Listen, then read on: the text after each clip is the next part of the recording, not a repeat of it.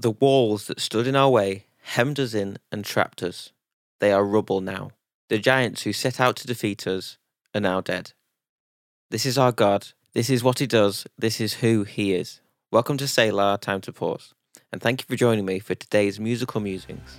I'm Sam, and this is Our God by Phil Wickham. This is our God, this is who He is. He loves us. This is our God,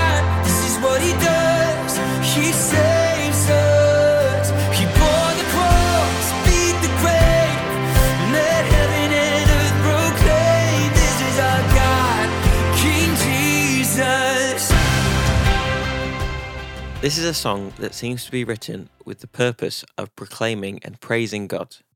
Our lives seem to be filled with so much information, condemnation, and disagreements, filled with a desire to be accepted, filled with a desire to be perfect and to be better, to be wanted and seen by others. But this song requires us to pause. Hang on a second, this is our God, this is what He does. If we all, the whole world, took time or take time to stop and think and see what He is doing, what He did, and what He continues to do, what a world we could live in.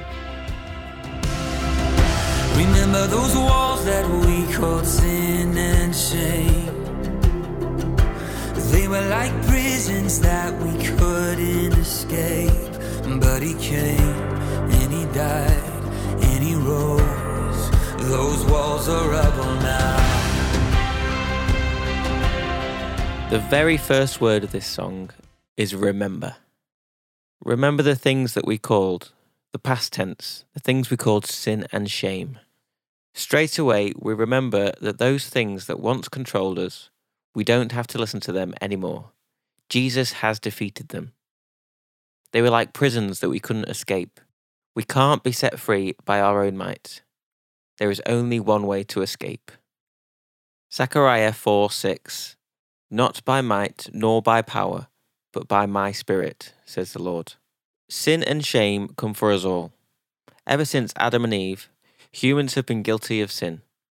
As the story goes, when they bit into the forbidden fruit, they realized their nakedness and tried to hide themselves, hide from each other and hide from God. They were now guilty and vulnerable. Shame and guilt seemingly had free rein on their hearts.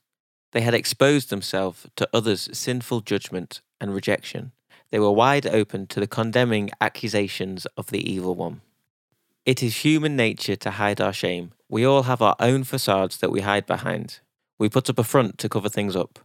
We hide behind our fashion, being cool, our education, careers, perfectly crafted social media, only showing the perfect parts of life. We hide in our busyness or in our laziness, cover ourselves up with lies, and divert with humour. This instinct to hide isn't really wrong, but are we hiding in the right places? Is this really a safe place to hide? Or are we causing more damage to ourselves and maybe to others? The first verse in this song seems to answer this question. There is only one real answer to this question. He came and he died and he rose. Acts 4:12 There is salvation in no one else. God has given no other name under heaven by which we must be saved.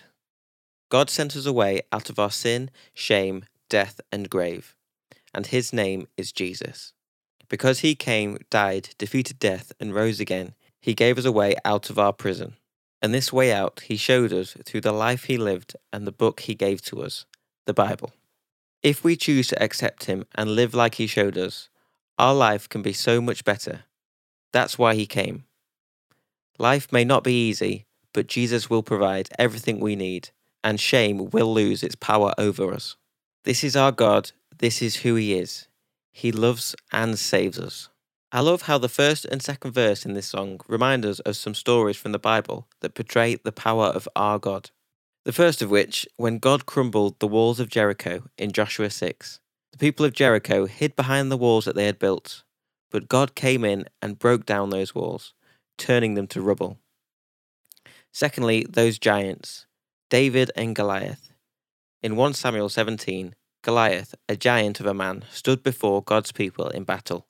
Everyone feared him, for no one was strong enough to defeat him. Or so they believed. God had other ideas and sent in David, a small shepherd boy.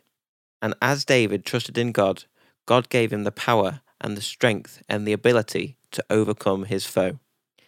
These stories are here to teach us what God did for his people once, he can do again in our lives.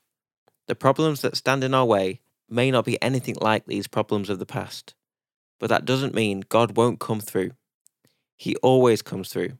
This is our God, this is what He does. He sees our problems and provides what we need to overcome them. We just need to come to Him and put our trust in Him. There may be times that we think, God help us by doing this specific thing, but that's not how it works.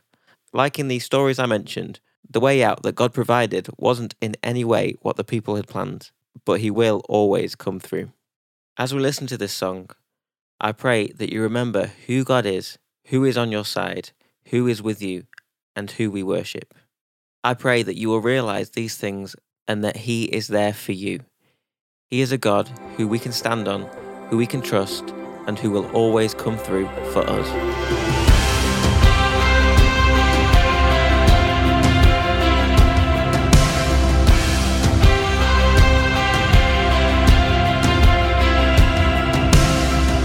Remember those walls that we called sin and shame. They were like prisons that we couldn't escape. But he came and he died he rose. Those walls are rubble now.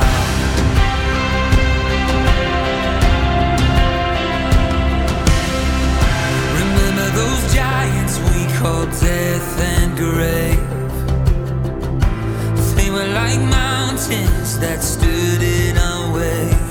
But he came and he died and he rose. Those giants are dead now.